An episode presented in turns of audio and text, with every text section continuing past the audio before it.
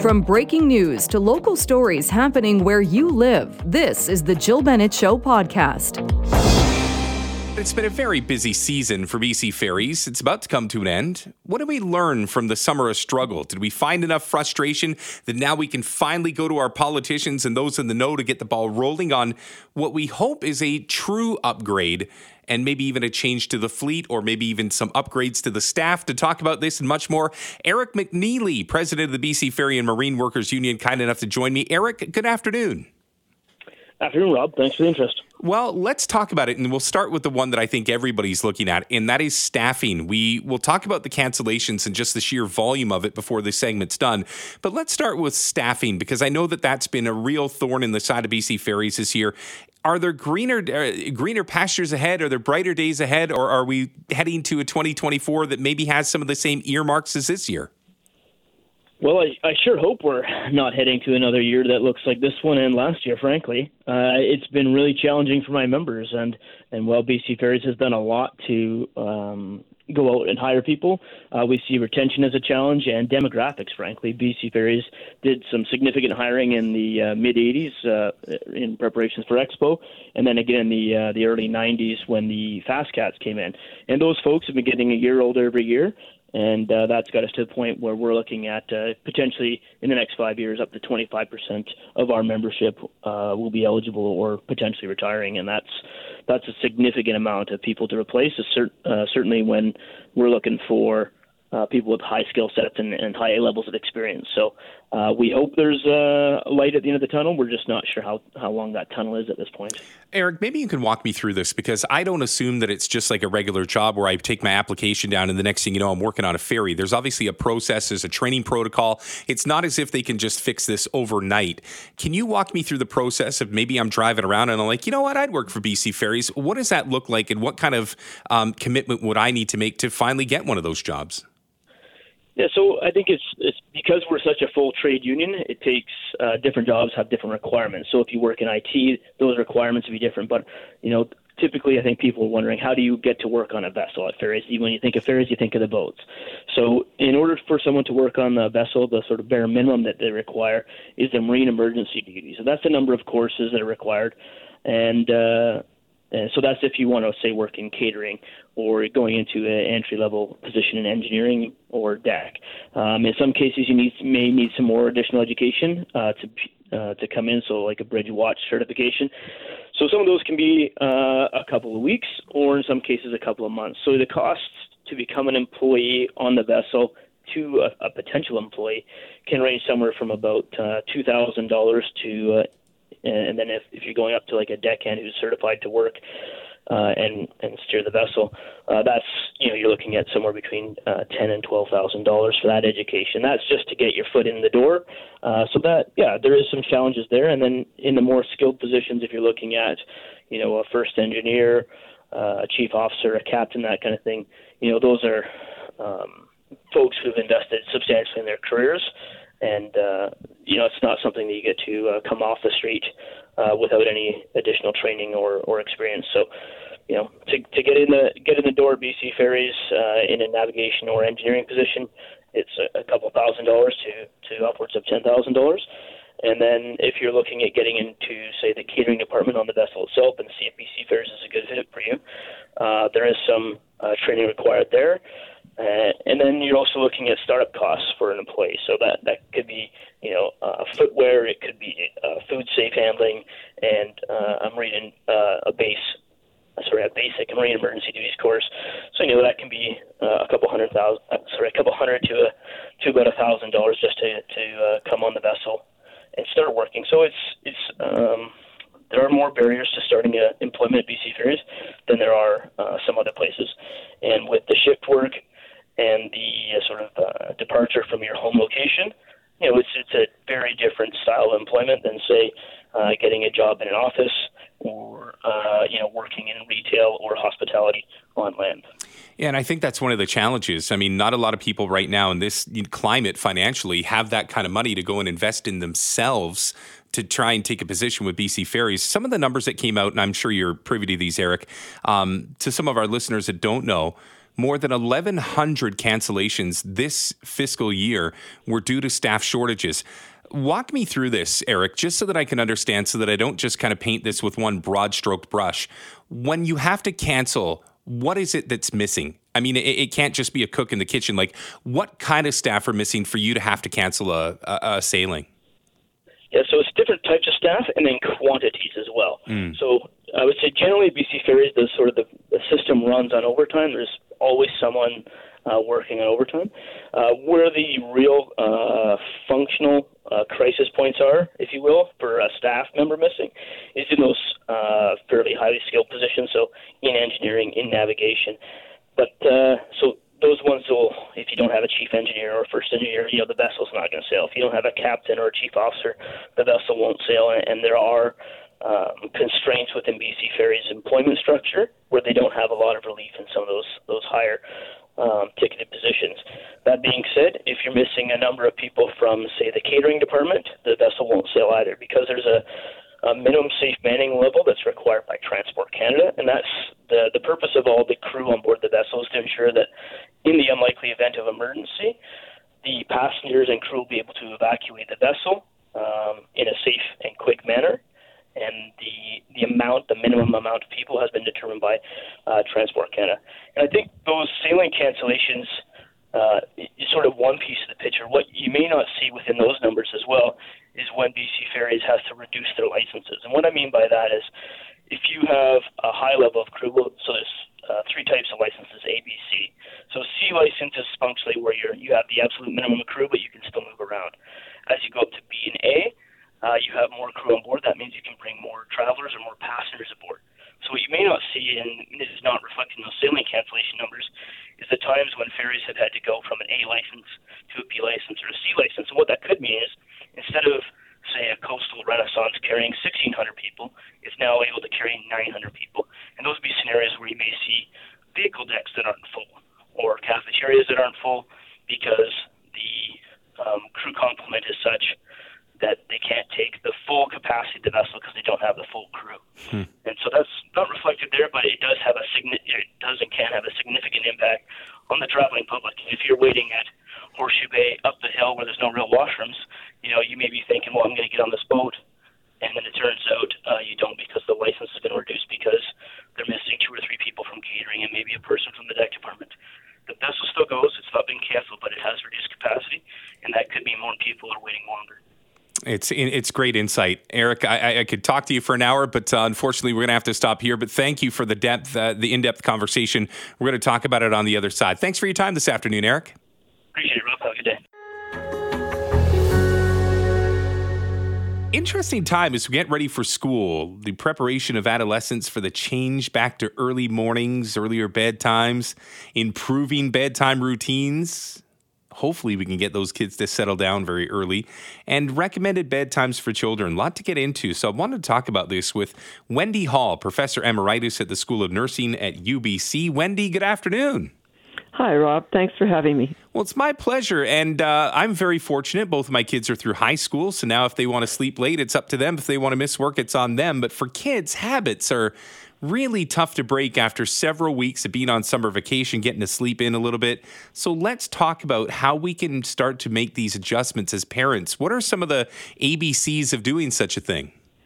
That's a great question, Rob. It's really important to try and reinstate bedtime routines and school based bedtimes as early as you can before they go back. You don't want to have them the night before school suddenly have to go to bed at 10 o'clock when they've been going to bed at 1 o'clock in the morning. That's not going to go well. Well, I can say the biggest challenge that I faced was taking the phone out of my daughter and son's hands as they were getting ready for bed because nothing's worse than putting your kid to bed at a certain time and then checking in on them 10, 15 minutes later and seeing their face glowing from the screen of their phone. Um, are there things that parents can do in advance to try and wean their kids off of their media devices?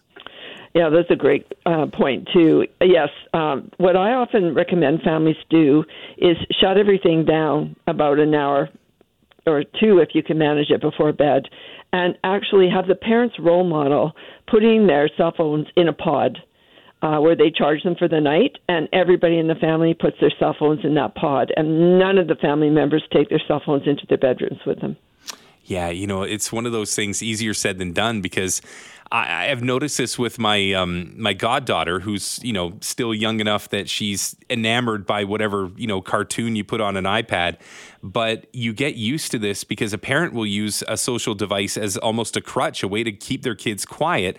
Now all of a sudden you got that cranky kid ready for bed, and it's like, oh, okay, we'll let them just watch one thing, and it's almost as tough a habit for a parent to break as it is for the kid. No. No, totally. I hear you. And when I'm talking with nursing students at UBC, they often say that they're they struggle with this very same thing. But what we have to remember is that children and and this peaks in late adolescence. Their pupils are much more reactive um, to uh, light. Their pupil diameter is larger than ours are. And so when they're exposed to that blue light, that really interferes with their ability to secrete melatonin. And that's the hormone that tells you you're getting drowsy and it's getting to be ready to time to go to bed. So that's it's really important to keep them away from that blue light. So we take away the blue light. That's one check in the check boxes. I remember when I was a kid, my mom would always read to me until I fell asleep. Is that still a tried, tested, and true thing, or has that gone the way of the dodo bird? Well, you know, the the research shows that hard copy reading is absolutely wonderful for falling asleep. And if a parent can read to a child, that is fabulous. But even if a child's reading on their own, like an adolescent, a hard copy book is ideal for helping them feel drowsy and getting ready for sleep.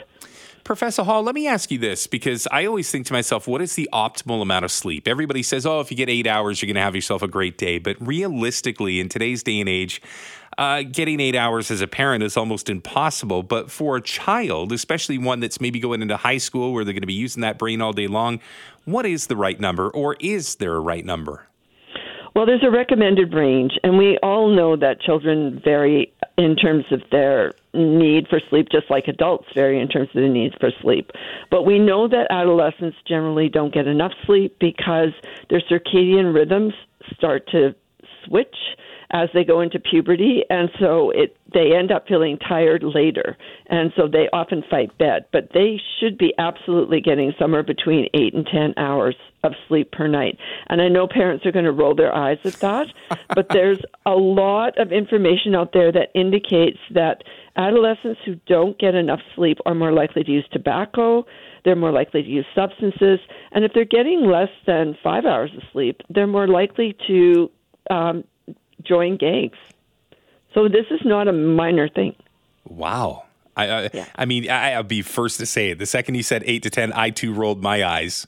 Yeah. But I, I guess the, the final question I have for you on this, I think it's a fantastic topic, by the way. Okay, so my kid goes to bed at a decent hour, but man, they're just the worst to wake up in the morning. What can I do early in the morning to help stimulate my child to get them out of bed and get them motivated for the day after, you know, be it 10 hours of sleep or five? Yeah, that's a great question. Um, having activities first thing in the morning that really help them get become alert is really good. So you know, a shower or um, some quick if they're not showering every day, just a quick face wash um, can really help stimulate them. Uh, some good breakfast is amazing. I know it's really hard for parents in right now with uh, the cost of living and all the things that are going on as, as far as inflation is concerned. But getting a good breakfast into a child at the beginning of the day is one of the best things you can do for them. And you know, tr- you know, trying to avoid um, heavy, uh, high in sugar and carbohydrates breakfast because those actually are not good for children's sleep and, and interfere with sleep. Huh. Gosh, this is a great conversation. I appreciate your time. We're going to chew on this in the next hour, but thank you for the information and more than anything, thank you for your time today, Professor Hall. Well, thanks for asking me, Rob. You take care. I'm Fain for Jill. Good afternoon. I know what you're thinking. Man, when is that gas going to go back down beneath $2? I remember when I first moved to Vancouver back in 1994, I could swear it was in the 30s, as in 30 cents times have changed, right? But, anyways, one of the things that I think we have to get into is why is our dollar so little? when it comes to filling up our tank. It cost me about $80, $85 the other day, and I got about 80% of my gas tank filled. And I thought, that's it. That's all I got. So that's it. Okay, here's what we're going to do. Let's get it from somebody in the know when it comes to why our gas prices are soaring. Dan McTeague, president of Canadian for Affordable Energy, joins me. Dan, good afternoon. yes, unless you're uh, having to go to a gas station. well, yeah, then it's a mediocre afternoon at best. But why are we dealing with, um, you know, above two dollars? And is it ever going to go back down, or is this the new norm?